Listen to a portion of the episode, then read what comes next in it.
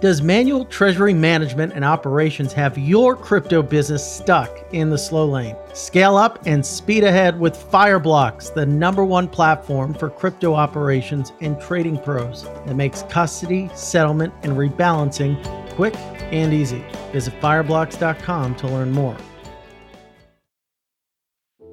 This episode is brought to you by Coinbase Prime, an integrated solution that provides institutional investors with an advanced trading platform, secure custody, and prime services to manage all of their crypto assets in one place. Futuristic companies like Tesla and MicroStrategy have used Coinbase's comprehensive investing platform to execute some of the largest trades in the industry. Learn more by visiting coinbase.com/prime to get started today.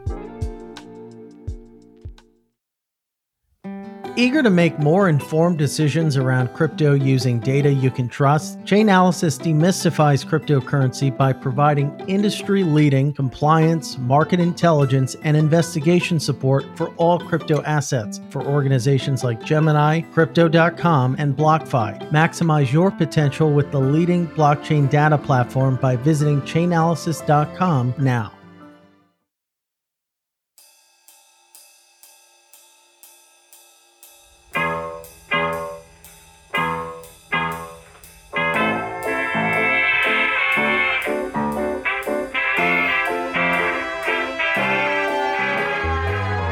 Ladies and gentlemen, welcome to The Scoop. I'm your host, Frank Chaparro, Director of News at The Block. And today we are very lucky because we have a return guest, so I guess we didn't scare him off.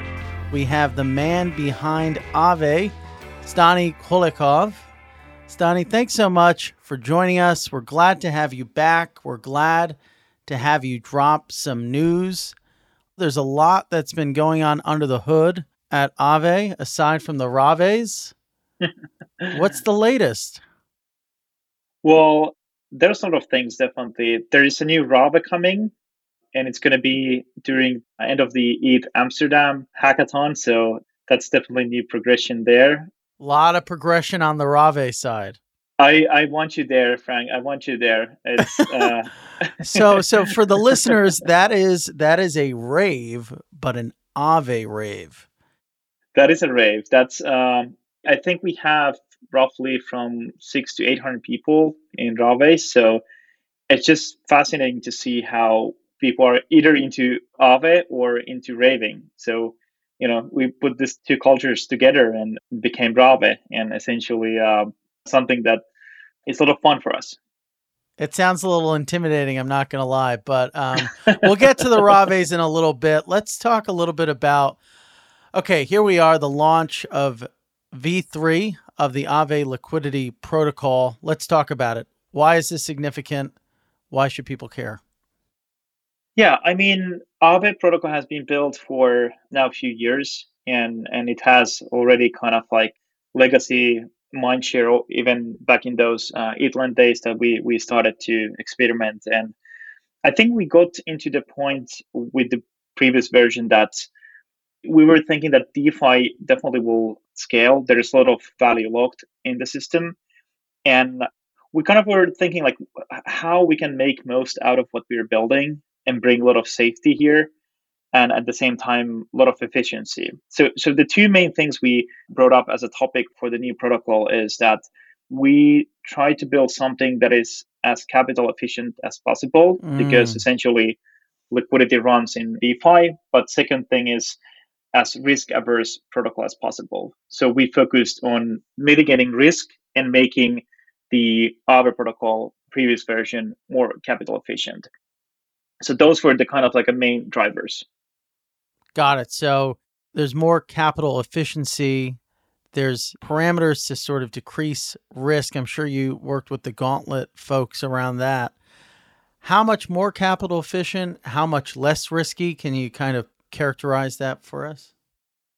Definitely. I will probably start from the risk side more eh, because it's usually the more boring topic, but we try to make kind of like risk averse protocol as sexy as possible. And the way we envisioned it, we want the protocol to scale in terms of like how many assets could be listed in the future. And essentially we believe that more and more things and communities, they have tokenizations, and those tokens can be part of deposited into the the Aave protocol. So essentially, the first thing we we added is caps in terms of how much you can supply particular different assets, but also how much you can borrow. So typical debt and, and supply caps. But another thing we, we added is that many of these communities, when they have cryptographic assets that they govern their community or a protocol or whatever it is, it usually starts in a short period of time. So, for example, there might be a lot of community support to, towards an asset and a lot of enthusiasm to list a particular asset into the Aave protocol uh, to get most value out of it and even earn interest. But the challenge is that a new asset might have still a lot of volatility and also a unpredictable roadmap. And we created this so-called isolation mode where new assets could be listed relatively quickly if the community wants to do so, but can be listed in an isolation mode, essentially meaning that if that asset is supplied as an isolated asset, it means that you can only borrow against that particular asset by using it as a collateral, but you can't use your other assets. So if something happens with that particular asset, it doesn't reflect to, to the whole protocol pool. It's only endangering the, the capital you're borrowing against. So that's kind of like the main ingredient there in terms of the risk averseness.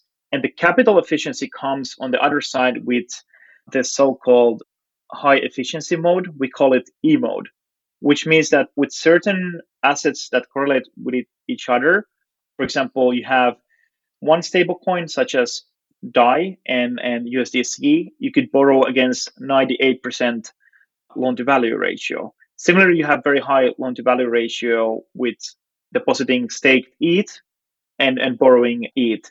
So essentially, like assets that are moving together in the same price range can enjoy this more efficient capital mode. So you've got a lot of things sort of going on here, right?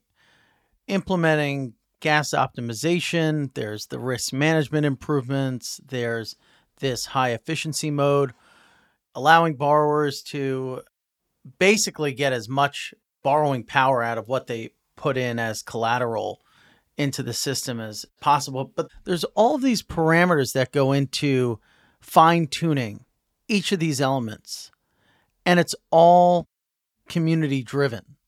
So I think this is an interesting opportunity to unpack how decisions are made on really granular DeFi parameters. Because this is a question that a lot of people ask How can we be successful as a decentralized world? How can we incentivize participation in these very complex, granular, thorny questions? Because looking from the outside, it seems very complicated.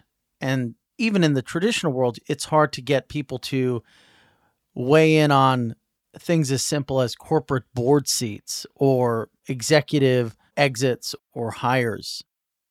So, how would you sort of walk us through, like, just the day in and day out? Like, were there any hotly contested debates over maybe, you know, the gas fee optimization aspect?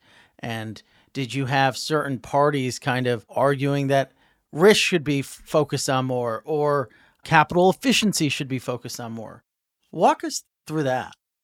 Yeah, I mean, both of the topics, like when you go towards more capital efficiency, you might sacrifice the the kind of like a risk aspect of it. But the way we usually try to engineer protocols at Aave, when we look like as a system as a whole, we try to kind of like maybe have a bit of like the both sides, but in siloed. So I think the isolation mode is a good example where we introduce more liquidity, but at the same time, that risk is isolated, a user group that wants to actually participate in, in the risk factor. And just to go even back and thinking of all of these risk parameters, I think from outside perspective, yes, it is like a lot of parameters that are, are involved. Every single asset has their loan to values.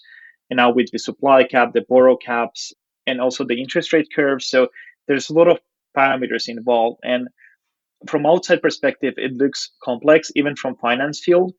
for me, what has been very fascinating is that within the Aave community and in general in DeFi, looking at all of these communities are being a bunch of nerds coming together with different backgrounds and arguing about parameters and how well these systems have been resilient to different kind of market fluctuations and been working well. And i think part of that is because of the decentralization that let's say uh, there's enough incentives for liquidators to come and keep the network solvent. There's enough incentives to come and talk about those parameters i don't think we're still in a position where we should be where we should have multiple entities actually providing their proposals to the Aave DAO uh, for risk parameter services and kind of like competing on them and the governance can actually choose that okay there's definitely competition and based on all of this review maybe this service provider can actually do the work better. So like we're still early so there's definitely not that kind of like ecosystem but that's where we're going towards and that's where we have this kind of competition of providing better services to DAOs. But for example, regarding the risk parameters in general, it's definitely very opinionated in the sense that some folks in the Aave team, in the community, are very much into decreasing risk. And some are more about, wow, this is a new community, like how we can get them quickly involved in the other community, the asset listed, and we get them utility for that asset and so forth. So like there's always like this combining forces. And I think it's the the core a community that is more risk averse. And then there's more of other community members coming in and pushing this proposal. Hey, list list this asset. This is so amazing project. So definitely like there's this kind of like a battle going all the time. There's this tug and pull between people who really want to protect and safeguard what you guys have built and folks who kind of want to get get really out there on the risk curve. Yeah, exactly. And I don't think people realize like how important the risk is because when we built the, the version one of the Aave protocol, we were expecting to have maybe 20, 30 million worth of value locked in the contracts. And then it ended up having 100 million or so. But like the same with the Aave version two, we were planning maybe having 100 million. It ended up having 800 million in the smart contracts. And well actually Aave version 2 it has uh, just to correct me it has like been fluctuating from 10 billion to 15 billion worth of value lock so it was designed for something very smaller the v2 v1 the v3 we we basically started to actually think in scale and thinking that you know at some point the Aave protocol might be as reachable as https or ip protocol in terms of like directly and indirectly as a finance protocol. And in this stage, we were actually understanding that's how important the risk factor is and, and pushing a bit back. And I think everyone in the community has been like wider DeFi community has similar view, especially when we saw like bigger exploits and kind of like this this issues and we understand that the stakes are getting higher and higher so we have to become a more risk averse yeah, the stakes are certainly getting a lot higher and it's pretty scary. Like it's something that people from the outside looking in might think, okay, isn't this supposed to be better than traditional finance? Isn't there more transparency? Isn't it more efficient? Isn't it more peer to peer or decentralized? Yet there's much more technical risk. And so I guess the big hurdle for folks like Aave is shoring up that technical risk. Exactly. You know, without losing sight of decentralization or making it open. I mean, that's what this is, right? Open finance. Exactly. And I think uh, it definitely is like a very science on how to build resilient contracts. But end of the day, everything is still early. The tools to use to actually find issues in, in the protocols or for example, um, simple things like finding auditing time for whatever you build is very scarce these days, and, and more and more smart contracts are deployed into the like internet of smart contracts. And the challenge here is that we somehow need to figure out a scalable way of applying security maybe some sort of kind of like a smart contract based firewall approach or curation, I would say. What we actually have in DeFi is also incredible because we have this market transparency, so we can see where we need to fix if something breaks, or we see also activity that maybe is unexpected at the same time. But that all the transparency actually brings the opportunity to create those risk mitigation tools that couldn't exist before because you didn't have the data available. So, for example, if you look back into the 2008 financial crisis, it's very difficult to quantify, measure risk and the impact when you don't know how much the financial system is exposed to a particular asset type. And especially banks that are trading with each other, it's very hard to find exposure and quantify it. And in decentralized finance, you can quantify the exposure every single second, but also by anyone, any person in the world. So meaning that someone, some part of the world could actually create a very good risk quantification and mitigation tool and then apply it into the Aave governance and across the whole ecosystem. So in one way, the benefits definitely are there, but also like we're growing so fast and building this tech is so slow. So it's kind of like there isn't yet meet me in the middle happening. Having trouble keeping pace with the crypto boom?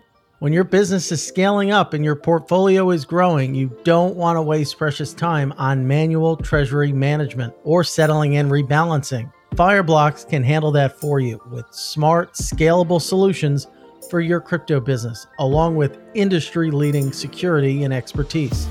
They'll take care of the back end so you can focus on the big picture. Visit fireblocks.com to learn more.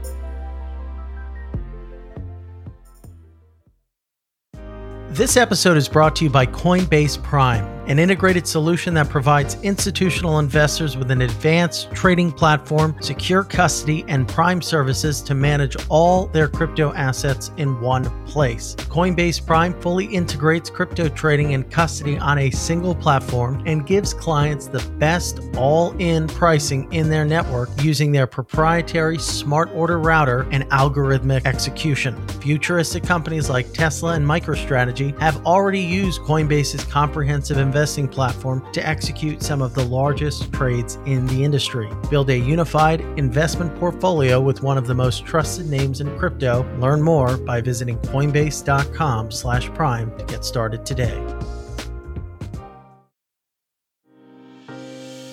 Are you eager to make more informed decisions around crypto using data you can trust? Chainalysis is here to help. Chainalysis demystifies cryptocurrency by providing industry leading compliance, market intelligence, and investigation support for all crypto assets for organizations like Gemini, Crypto.com, and BlockFi. Gain unparalleled visibility and maximize your potential with the leading blockchain data platform by visiting chainalysis.com now.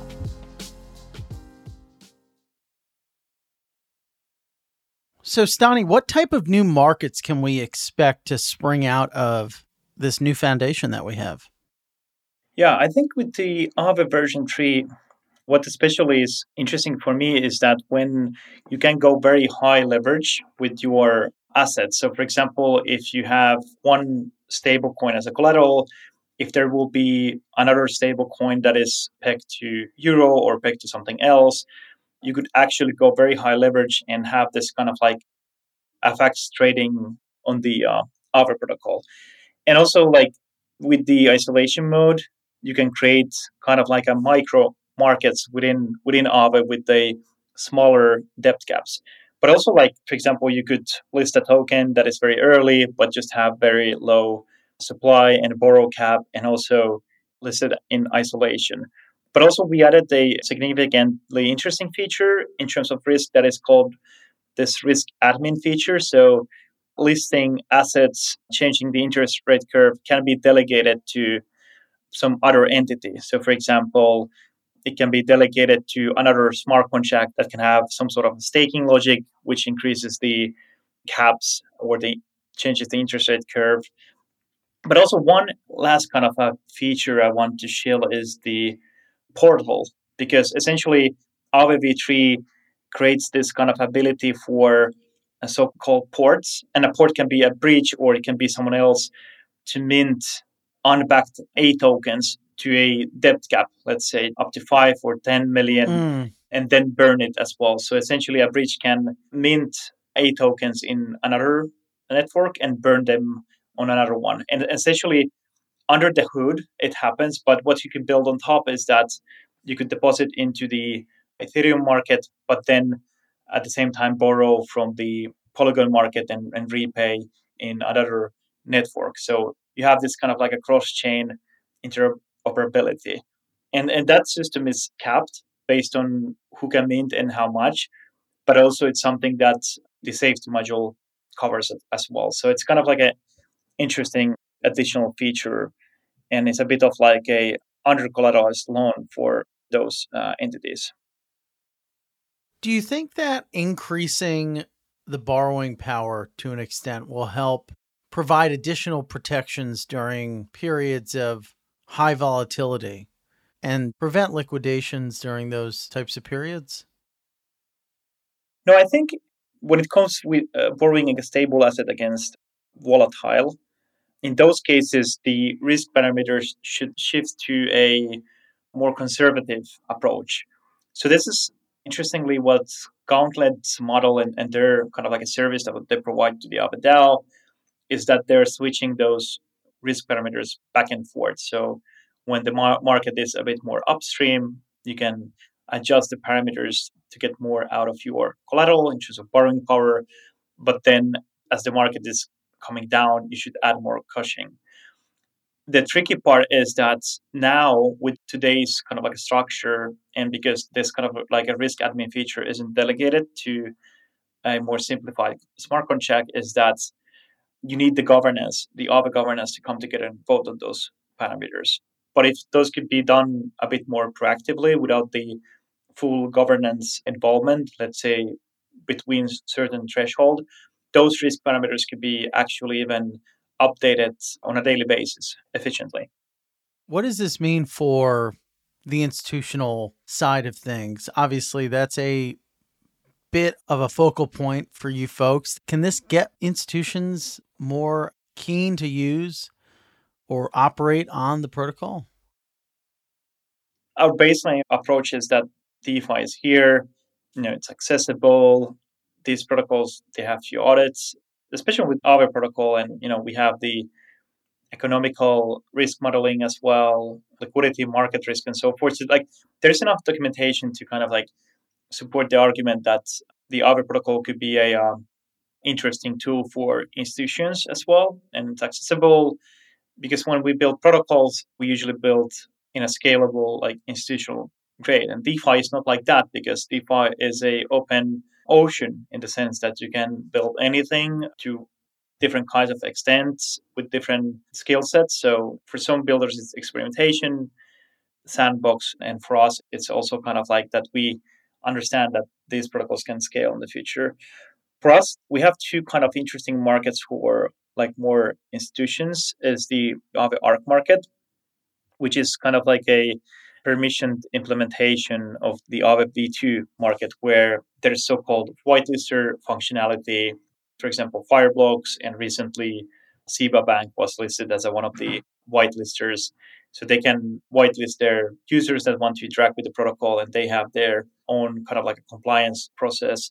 And that's for us a bit more like a uh, sandbox approach of getting institutions into DeFi so they have kind of like a comfortable area. And then we have the RWA market. That's right. Which is more about for the real world asset. That's kind of a, another approach. You must have some sort of like mind reading device because that's exactly what I was going to ask you. First off, maybe we can double click on the RWA and how that's been progressing, but does this add a bit more oomph or a bit more fuel to the fire? Yeah. And I, I think like RWA market is fascinating because it's an implementation that was done with the Centrifuge team, and they have this kind of like a fascinating vision of trying to tokenize the assets, which might be like different kinds of real world assets, and getting them into this permissionless blockchain environment, even just into a on-chain ecosystem as a first kind of like implementation. And there, what's kind of like excites is that once you kind of like scale that market a bit more and you have various assets that you can list, different real world assets, you can scale that quite nicely asset wide. And then the liquidity can actually move from one one asset to another. And, and it's very fascinating arbitrage opportunity. But then the difficult part is actually getting that real world objects into that on-chain value ecosystem. That's where like most slow at in the uh, Web3 space. But also, it's not a um, practice where you need to have speed because you know once you have one asset, one real world asset, you prove its existence, you move to the next one. And just taking as an example, USDC is probably one of the most scaled real world assets in the Web3 ecosystem. It's pretty much balanced in a database that corresponds cash or partly cash. I really believe the RWA will scale, but to actually realize that it will take maybe a year or two when we actually realize that wow, what we're having here is quite quite interesting. I never really thought of it like that, but obviously dollars are kind of a real world asset to an extent. Yeah. Yeah, that's interesting. DeFi is kind of waiting in the wings still in terms of having the spotlight. What's going to get DeFi to really get back? When are we going to have another summer? What's it going to take? I've been thinking this question quite a lot. And obviously, at Aave, we have an interesting roadmap coming. There's things that we're building and we want to build. And looking quite a lot into the future, I think like what's going to be most fascinating is when we have some sort of uh, system or financial protocol, part of a financial protocol where you will have users that actually any part of the world they want to generate a, a cryptocurrency address and based on that they're basically getting value and then they can interact with that value. So i think like defi has done amazing work in terms of proving composability and interoperability between different kinds of protocols and products out there and also accessibility of course. Like that's permissionless environment it's like an ocean. You find a port and you go deep into the ocean into transparency of course. But then it's fascinating for those who have that value so they can generate that capital and increase it. But the most impactful defi comes when the fact that you are a human in a part of the world with DeFi, you can actually start creating value. And also, like, you have value because who you are globally. So it's something that is definitely very difficult to grasp in a permissionless environment. But as a distribution system, DeFi is amazing because the thing you need is actually an internet and ability to generate an address. Then it's up to how you generate that value or so. So I think that's where we see like maybe we'll see a couple of interesting innovations before that, and we have maybe a couple of DeFi summers. But ultimately, my personal goal is that if we get somewhere to that aspect where DeFi actually has an impact when you don't have wealth, that will be the path we should go towards. And I think part of what will spur adoption is the continued integration of layer twos. Yeah. Which you kind of see in this announcement. Yeah, I mean, Aave V3, I never seen anything being done the way we did it. So we we just deployed everything over six different networks in the version three, and none of these networks was actually, if you look closely, the deployments wasn't Ethereum. So Ethereum market is V2, rest of the networks we have uh, with V3 markets, including layer twos like Optimism and Arbitrum, and also the other networks. Like what I realize is that when the transactioning cost goes down a lot, we see a lot of adoption, and we have more users in those other networks that, like per network, than we have in the main Ethereum network. I mean, at some point, the main network will be upgraded with the community and everything from V2 to V3. But for the time being, we see more and more adoption coming to those layer twos. I don't see a way we go back to Ethereum and transact mostly there. And just to give some example, I mean, I was born and raised in Ethereum. I started from there building, and I just see where the adoption is going towards. It's a good take. Interesting take. Well, Stani, always appreciate you stopping by, chatting with us here at the Scoop. Congrats on V3. Hopefully, we'll have you again soon. Hopefully, you'll be able to convince me to come to one of the Raaves. I hope so. Amsterdam is next month. Maybe that's why everyone's participating in governance. They don't want to get uninvited to the Raaves. yeah, I think it's part of our adoption strategy. You know, bring a non crypto friend to Raave and we will grow as a community. I love it. Well, where can we learn more about maybe uh, V3 and maybe about the Raaves? Aave.com is, is a good resource it's an informational resource where you can learn of different kinds of markets, the ecosystem. Governance at Aave.com is a place to interact with the community, make proposals, argue with different proposals, and also like get community sentiment. So those places, and of course, following Aave on Twitter. Thank you so much. Well, sir, we'll talk to you soon. Thanks again for coming on the show. Ladies and gentlemen, we'll be back with you again with another great guest. Have an amazing day, everybody.